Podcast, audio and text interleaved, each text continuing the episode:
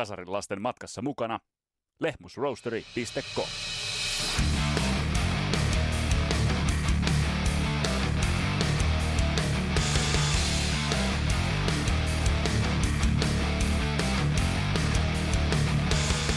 Alice Cooper oli jo painoa unohduksen synkeän yöhön 80-luvun ensimmäisellä puoliskolla, kunnes ehtikuun ehtikin veteraanirokkareiden kiihdytysajoihin mukaan. Ja tämän ajon tuloksena ja huipentumana oli heinäkuussa 89 ilmestynyt loistava albumi Trash. Tota levyä puidaan tässä jaksossa. Mun nimi on Vesa Vinbari, tää on Kasarin Lapset. Tervetuloa matkaan mukaan!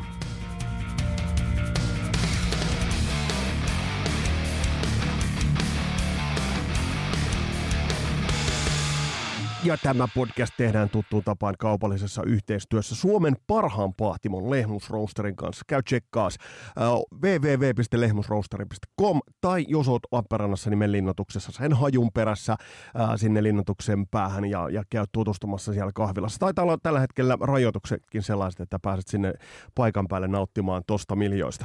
Ja tsekkaa myös YouTubesta. Toi linkki, minkä itse asiassa kasarilaisten Facebookiin jo laitoinkin, eli Ville Ristolaisen Raivokokin uusin video, jossa käy Lehmusroasterin makupakin läpi, eli käy testaa kaikki nuo kahvit, mitä löytyy siitä ja analysoi. Ja mikä on sitten Villen suosikki, niin käy tsekkaamassa mulla. Se on vaan synkeästi, ei synkeästi, kun sitkeästi edelleen se, mitä löytyy tästä, eli se on se kanava. Mutta hei, nyt mennään pikkuhiljaa kohti päivän epistolaa.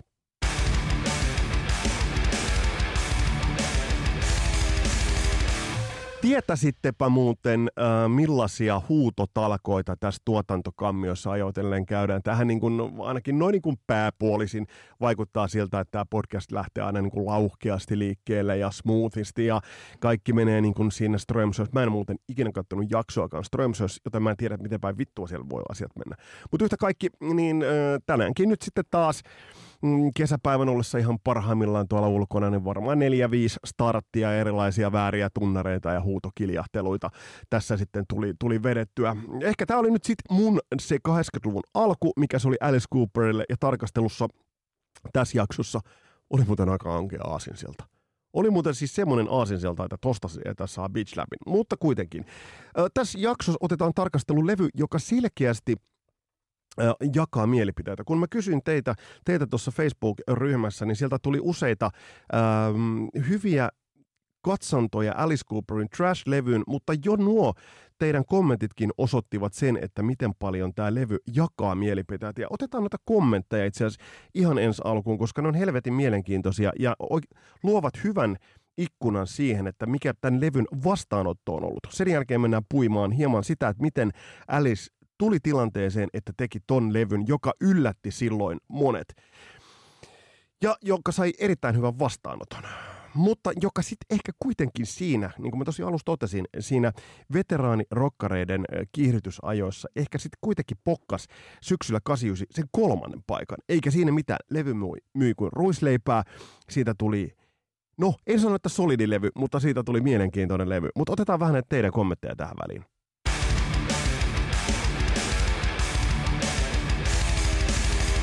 Joo, ja tämä ristiriitaisuus nimittäin. Petri Lehto kirjoittaa heti, että paras Alicen levy, ja siihen sitten taas Kallion Pasi jatkaa, että lukion oppilaskunnan huoneessa tuli pakko kuunneltua Puhki. Ja silloin kun toi levy, niin sitä todella kuunneltiin. Se tuli Suomeen pikkasen viiveellä verrattuna siihen, että miten se Jenkeissä ilmestyi. Ja sielläkin se lähti liikkeelle pikkasen hitaammin kuin ehkä sitten ajatellaan vaikka Aerosmithin Pumpia tai Mötley Crüen Dr. Feelgoodia, jotka menivät saman tien piikkipaikoille.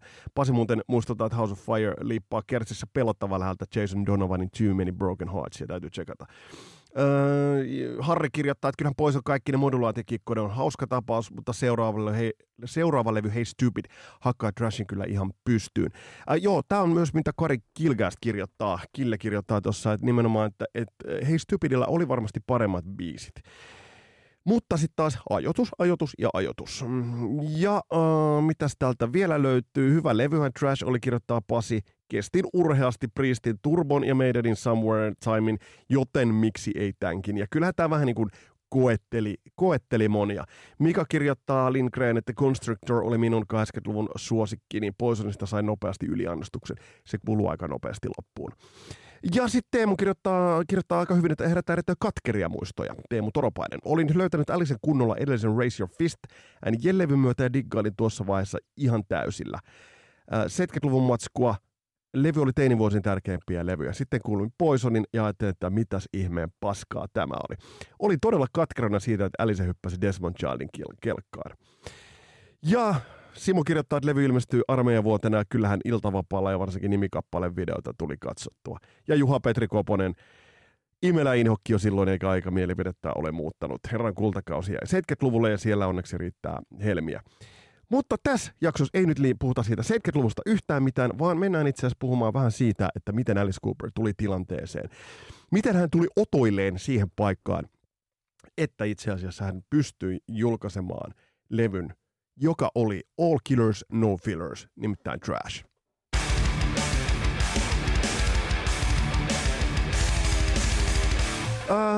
Jos Alice Cooperin kasaria ajatellaan, niin ei se suuren juhlaan varsinaisesti syytä antanut.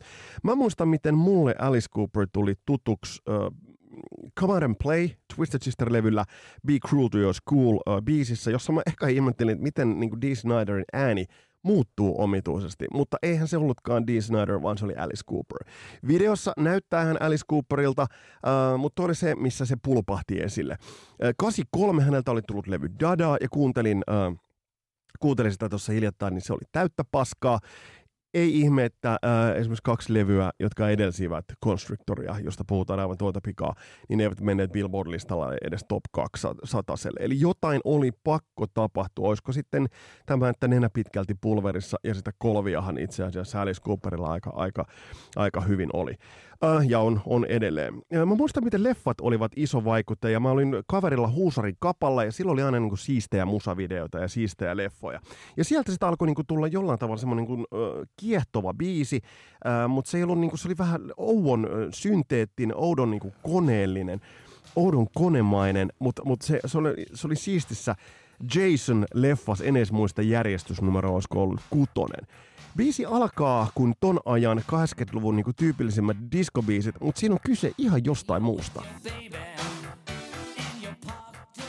Tästä tajuttiin, että jumalauta, tämä on Alice Cooper. Totta kai me yhdistettiin siinä vaiheessa, kirkalliten Schools Outin. Porukat puhuivat, Alice Cooper oli meidän nuoruus, kun mä jotain Waspia ja Kissia fiilistelin. Niin porukat tulivat siihen vaiheessa pelaamaan sen Alice Cooper-kortin. Älkää ikinä pelatko niillä teidän teinillä mitään niin kuin teidän omia junnukortteja, menkö uhoamaan jollain Iron Maidenillä, koska se vaan ei ole coolia. Ja mulla on muuten tulossa jakso siitä, että mitä olisi Kiss 2.0, mitä se pitää tehdä menestyäkseen. Mutta tää oli siisti biisi. Ja tää oli helvetin hyvä veto Alice Cooperilta se, että tuli nimenomaan tämän leffaskenen kautta. Koska nämä leffathan olivat, missä hänen musiikkiaan kuultiin, niin nämä oli tällaisia, miksikä näitä kutsutaan, no tällaista teinikauhua. Kyllä te tiedätte, tällaisia silpomisleffoja juoneltaan täysin pölvästä ja jos ei niinku oikeita uhkaa tai pelottavuutta on nimeksikään, mutta silti niinku vanhemmat kauhistelivat näitä. Että nyt siltä vedetään kurkku auki. Ja tämä oli siinä mielessä Alice Cooperilta erittäin hyvä genre, minkä kautta tulla takaisin. Myös musan tekoon hän sai oikeat tyypit mukaan. Tuottaja Bob Hill, kitaristi Kane Roberts, Kip Winger. Ja tähän alkoi muokkaamaan sitä soundia. Tuottaja Bob Hill oli siinä mielessä mielenkiintoinen tuottaja. Hän tuotti 80-luvulla Rattia, Warrantia, Wingeria, lukuisia, ja loi hyvin omanlaisensa soundin. Mutta soundi ei ihan täsmällisesti ollut tämä He's Back. Tämä oli hyvä biisi. Mietin, jos tämä olisi tehty pikkasen toisella tavalla tohon aikaan.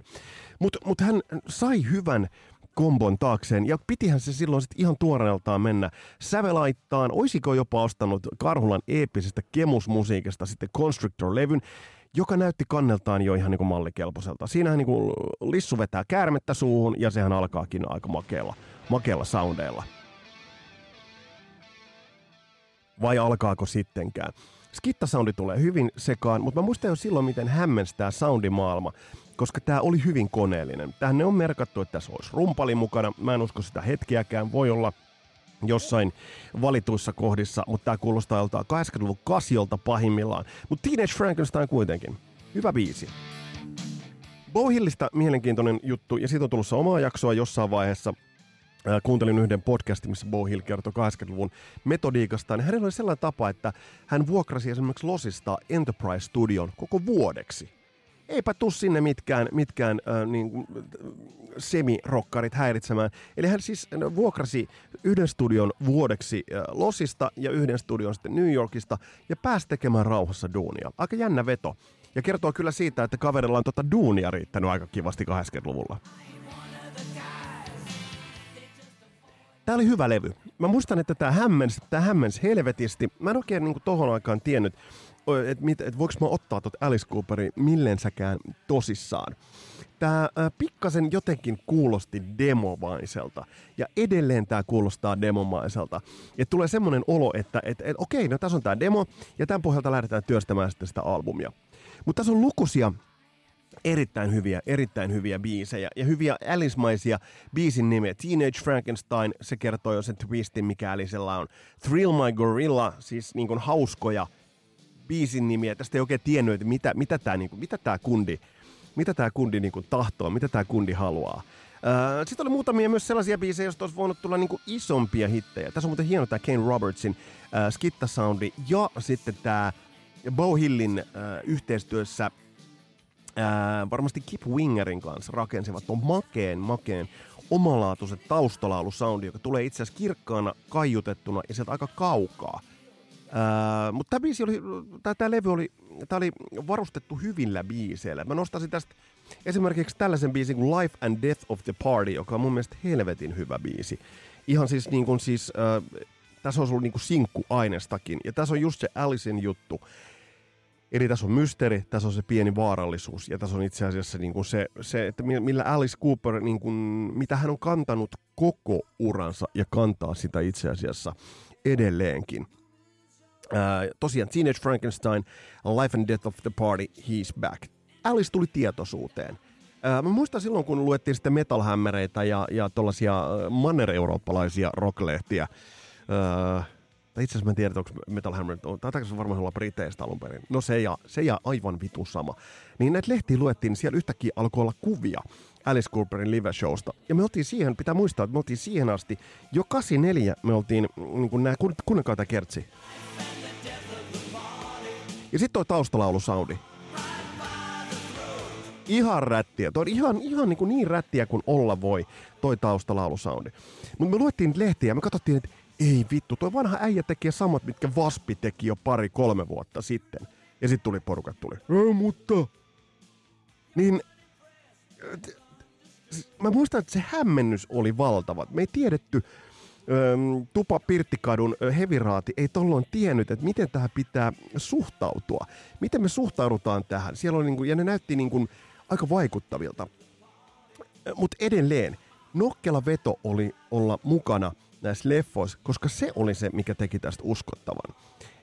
Se teki tästä erittäin uskottavan, niin se teki tästä sellaisen, että tähän pystyy suhtautumaan vakavuudella. Constructor-levy tuli 86, kuulostaa aika nopeasti tehdyltä levyltä, vaikka biisit ovat ihan niin kuin A-luokkaa. Sitten seuraava levy, siinä oli jo aika paljon odotusarvoja, mitä tulee vuotta myöhemmin, tuli Raise Your Fist and Yell, ja alkaa lupaavasti. Alkaa todella lupaavasti, nimittäin Freedom. Biisissä on yksi makeimpia alkuja. Ja sit se yksi video, kun se lyö, Alice Cooper lyö sen sellaisen kävelysauvan, se lyö niinku poikki. Kane Roberts, joka näyttää Rambolta. Ja sit se lähtee. Kyllä. Ja sit vaan niinku toimii.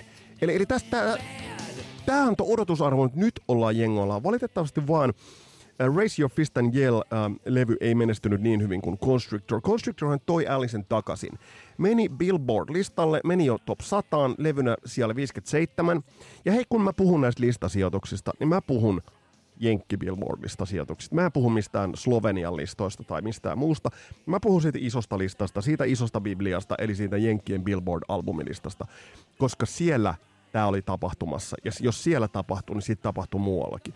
Kato muuten tuoretta Toton With Little Help From My Friends liveä. Siinä Steve Lukather jossain vaiheessa pikkasen bitterisenä sanoo, että joo, tätä levyä ja tätä ei tajuttu lainkaan Jenkeissä. Puhun muuten Seventh One-levystä, joka on helvetin hyvä levy ja täytyy sekin ottaa käsittelyyn. Mulla on muuten helvetisti asioita, mitä pitää ottaa käsittelyyn, no, mutta se vaan lupaa hyvää. Ja kun on paljon podcasteja, jotka on tauolla, niin vittu, tää podcast ei mene tauolle. Tää on itse asiassa tuottajataholta, Taskiselta tullut määräys. Mä olin jo viime kesänä laittamassa niinku tätä vähän niinku lepositeisiin, tai leposilleen, mutta sitten taas kesältä tuli viesti, että taukoa ei pidetä.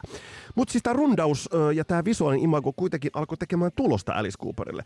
Razor Fist and Yell-levy on huono. Ei siis niinku, kun tämä kuunteli nyt niinku läpi pitkän tauon jälkeen, siellä on joitain Roses Wide Lace ja joitain... Tämä biisin materiaali ei yksinkertaisesti ei vaan tällä levyllä kanna. Ja tämä menestyi huonommin, kun menestyi itse asiassa toi Constrictor, mitä mä en ihmettele yhtään. Mutta tämä paalutti sitä Alicen mainetta, ja varsinkin toi rundi keräs just sen huomion, mitä Alice Cooper halusi. Nimittäin nyt hän oli, siinä missä hän oli Constrictorin myötä, hän oli tuossa Jason-leffassa, nyt hän oli Painainen Elm Streetissä. Kuten oli myös Dokken, oli sit jossain niistä, niitähän tehtiin kanssa aika paljon.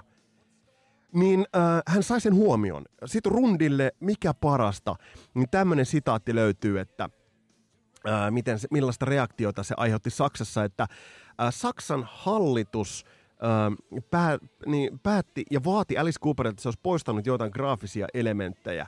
Ja sitten Britanniassa... Member of Parliament, joka oli vielä sokea, David Blunkett sanoi, että tämä show pitää bännätä, mutta hän ei tos onnistunut. Ja tämä oli parasta. Tämä oli parasta, mitä niin kuin Alice olisi ikimaailmassa voinut toivoa. Eli establishmentti tuli ja niin kuin antoi karvasen kätensä ja avitti Alice Cooperia tässä suuresti. Tämä oli biisien osalta vähän One Trick Pony. Freedom näytti siis...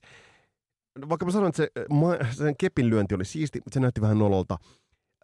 Kane Robertsin tämmöinen niin kuin kiväärikitara. No joo, mutta parempaa oli tulossa.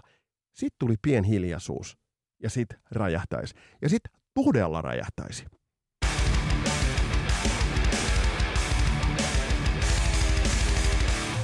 Syksyä 1989 kannattaa itse asiassa hieman pysähtyä tarkastelemaan, koska se on se syksy, jolloin minä lähdin vaihto-oppilaaksi. Kyllä, syyskuun alussa.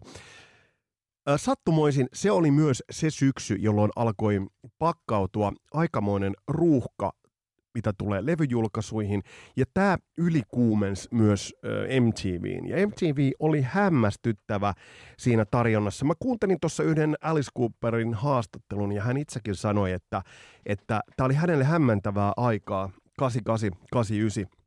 että kun hän avasi MTV:n, niin joka päivä hän näki 6 helvetin hyvin tuotettua uutta rock-videota, hard rock-videota nimellisesti, ja niitä tuli valtavasti. Ja me teinit, jumalauta, että me istuttiin sen MTV:n ääressä. Voin nimittäin kertoa, että silloin niin kuin ymmärsi sen, että pieni liikahdus, yksi video tulee, se responssi tulee saman tien. Ja se oli makea nähdä, kun oli tiettyjä biisejä, jotka tulivat MTV-soittoon.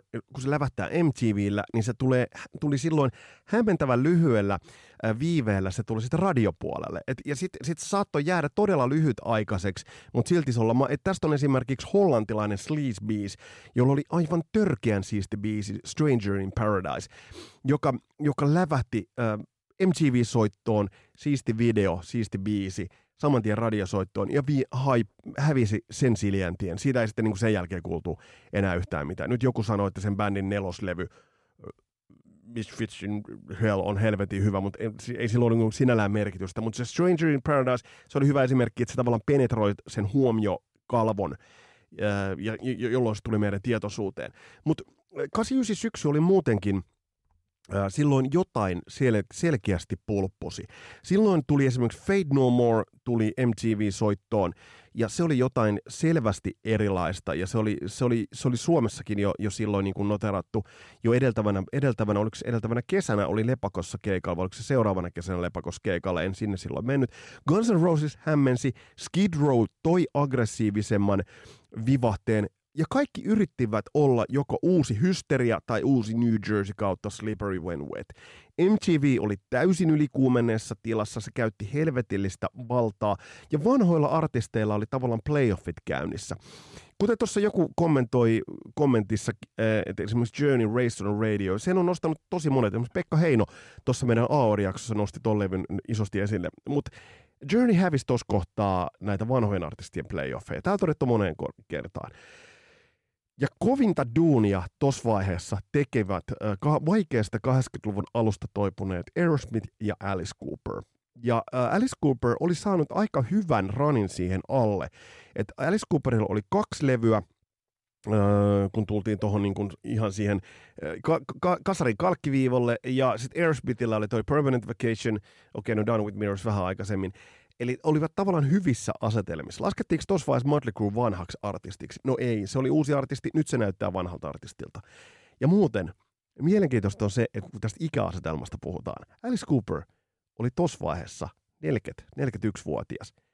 Tässä nykyhetkessä vuonna 2021 41-vuotias muusikko on juniorikaartia. Täysin junnukaartia.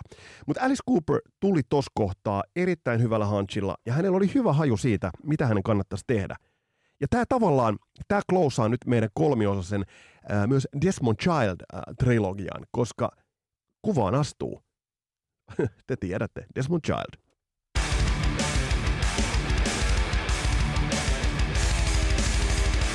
Yksi 80-luvun kiireisimmistä aparaateista oli aivan varmasti Desmond Childin puhelinvastaaja, koska tohon aikaan ei kännyköitä ollut muulla kuin Suomessa Mobira sitimään. No oli niitä varmasti muuallakin. Alice Cooper oli omien sanojensa mukaan ihastellut suunnattomasti Bon Jovin soundia ja niitä biisejä. Ja sama pohdinta alkoi hänellä, kun on. Siis tämä ilmiö on nähty niin hyvin monella muullakin artistilla, että kiinnitetään huomiota, kuka nuo biisit tekee. Samalla tavalla kuin Bon Jovin kundit kiinnittävät huomioon siihen, että miten hyvältä soundasi Kissin Heavens on Fire, niin tämä rulla vaan meni eteenpäin. Ja oikeastaan tämä niinku selittää sitä, että miten 80-luvun musiikki tavallaan tuli, niinku saattoi tulla aikamoiseksi sukurutsaamiseksi ja tavallaan pientä kehää kiertäväksi, koska samat tuottajat ja samat biisinkirjoittajat tekivät tätä duunia. Mutta Alice Cooper tiimeinen oli yhteydessä Desmond Childiin, ja tämä yhteistyö lähti hyvin nopeasti. Ja Alicen tilaus Desmond Childille oli se, että vähän tehtäisiin samantyyppistä kuin Bon Joville, mutta tummempaa ja seksikkäämpää, mikä sinällään teki hauskaa ajatella, että jos katsoo ton ajan John Bon Jovia ja Richie Samboraa ja kumppaneita vertaa ton ajan Alice Cooperiin, niin tämä seksi, mä veikkaan, että siinä on ollut aika iso haaste saada. Mutta tässä hienosti onnistui. Ja tähän tulivat niin vetoavuksi, kaiken lisäksi tuli ton ajan niin oikeastaan ihan eturivin kaartia. Että tämän levyn sekä biisinkirjoituspuolelle että sitten niin levylle soittamaan sinne tuli Steven Tyleria, John Bon Jovia ja John Jettia ja kumppaneita. Eli sinne tuli niin kuin aika iso kaarti ja tonne niin myös, voidaan sanoa, että tonne Alice Cooper sai myös poikkeukselliseen rooliin tulleen Desmond Childin, nimittäin Desmond Childhan oli tullut tunnetuksi ennen kaikkea biisinkirjoittajana, mutta ei ehkä niinkään, mitä tulee tuottajaksi. Ja tässä kohtaa Alice Cooper oli sitten kysynyt suoraan Desmond Childilla, että tuutko tuottamaan tämän levyn myös. Ja tossa mielessä niin nyt mä havahduin itse tuohon vasta niin kuin jälkeenpäin. Niin se on aika mielenkiintoista, että toi on solidisti tuotettu ja tulee kysymys, että minkä takia Desmond Child ei enempää tuottanut. Toki se vie ihan erilaisen työpanoksen aivan varmasti. Mutta tuohon kaivettiin ihan pinkan päällimmäiset biisit, eli ei saanut mitään jämäbiisejä. Tai on jämäbiisejä. Kyllä se niinku tavallaan yksi jämäbiisi sinne niinku sitten tuli. Et ennen kuin lähdetään Bon Jovi New Jersey-levyn sessiosta löytyy esiversio House of Fireista, joka sitten päätyi tolle Trash-levylle. Eli tavallaan toi oli ollut muhimassa hyvin pitkään nuo biisit, osa niistä. Osa oli nopeasti niin kuin tuotettu kasa. Mutta käykää kuuntelemaan sitä House of Fire. Mä teen listan teille Alice Cooperista, niin mä nostan se sinne. Mun on pakko sanoa, että tämä House of Fire olisi sopinut paremmin tässä kohtaa itse asiassa Bon Joville, kuin mitä se sopi Alice Cooperille. Mutta palataan tuohon ihan tuota pikaa, kun katsotaan tuota levyä tarkemmin. Mut levystä tuli todella solidi kattaus. Selvästi Desmond Child toi parhaat pinkan päällimmäiset tuohon. Ja sitten kesällä, heinäkuun alussa 89 alkoi jotain tapahtua. Nimittäin jotain täysin poikkeuksellista.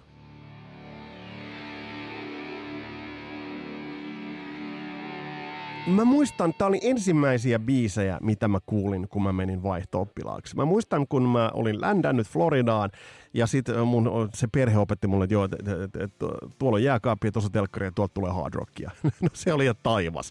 Siis se oli ihan taivas. Ja tää soi. Jumalauta, tää soi. Tää soi niin lujaa. Muista, kun mä kirjoitin kotiin, että hei, oot sitten kuullut Alice Cooperin Poisonia. Tää ilmestyi jo heinäkuun alussa, ja mä oon nyt tässä miettinyt sitä hidasta starttia. Ja mä luulen, että vähän niin kuin järjestelmälläkin oli epäuskoisuutta sen suhteen, että voiko tästä todella tulla hitti.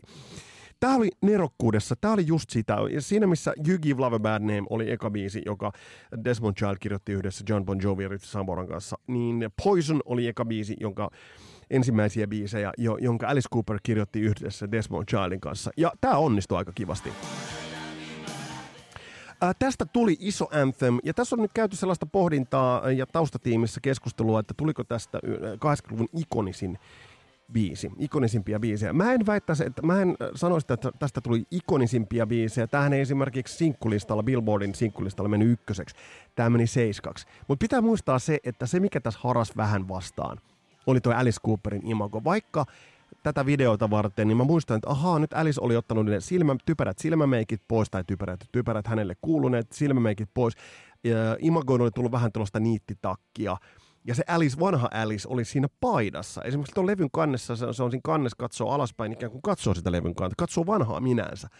Mutta tämä toi Alice Cooperin erittäin verevänä takaisin. Ja tämä kuvaa sitä, että miten vahvasti nämä vanhan liiton artistit ja bändit tulivat tuossa kohtaa.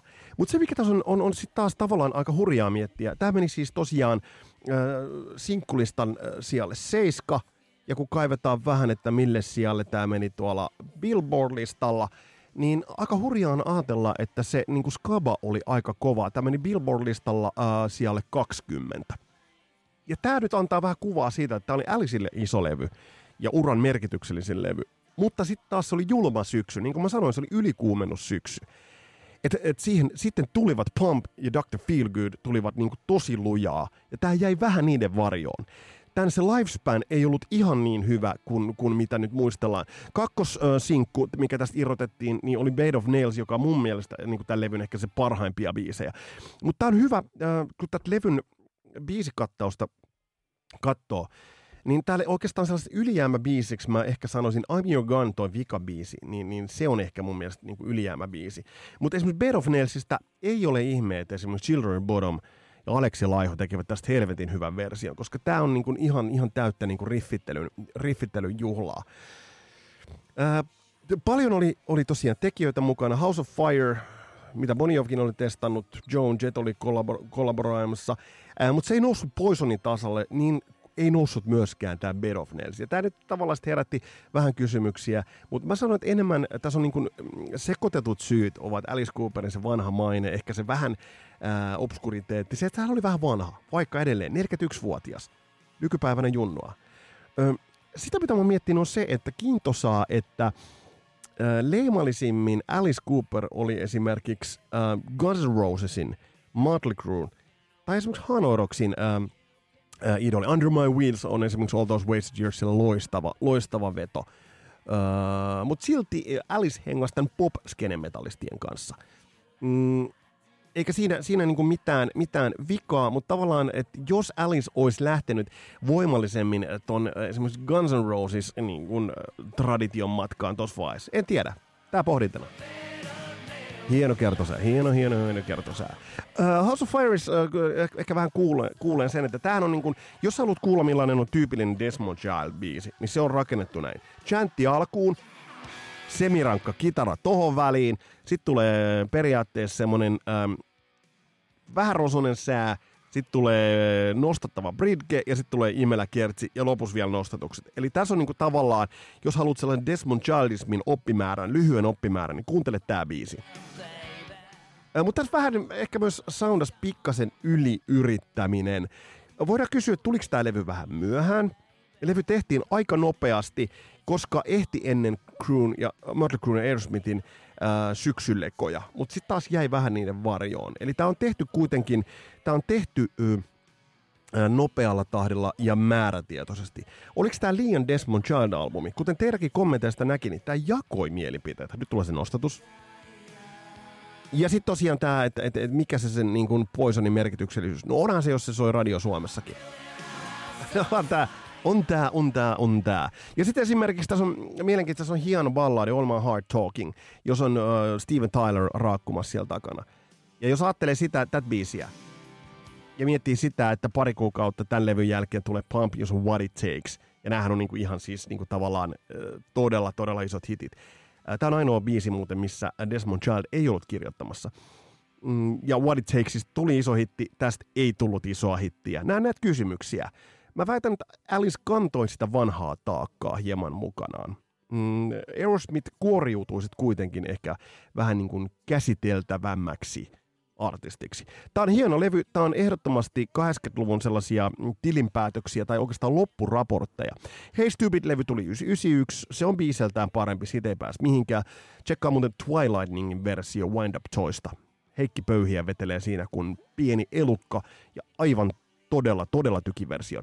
Tämä on hyvä levy ja tämä on Alice Cooperin kaupallisesti merkityksellisin levy, mutta tämä myös jakoi paljon mielipiteitä. Ja ehkä tämä mielipiteiden jakavuus selittää sitä, että en mä missään nimessä sano, että tämä jäi piippuun, mutta tämä jäi Pumpin ja Dr. Feelgoodin varjoon, puhumattakaan Appetite for Destructionista. Silti tämä on helvetin hieno levy.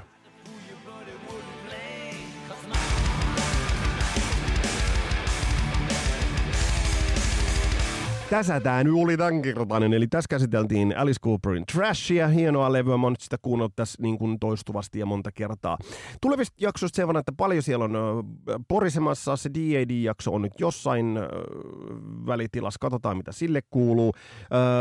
Mulla on vieressä semmoinen jakso, että mä tekisin top 10 sellaiset levyt, jotka eivät tai sellaiset biisit, jotka eivät päätyneet levyille. Ja mä kysyn, että minkä ihmeen takia? Siellä on nimittäin tosi loistavia biisejä muutamia.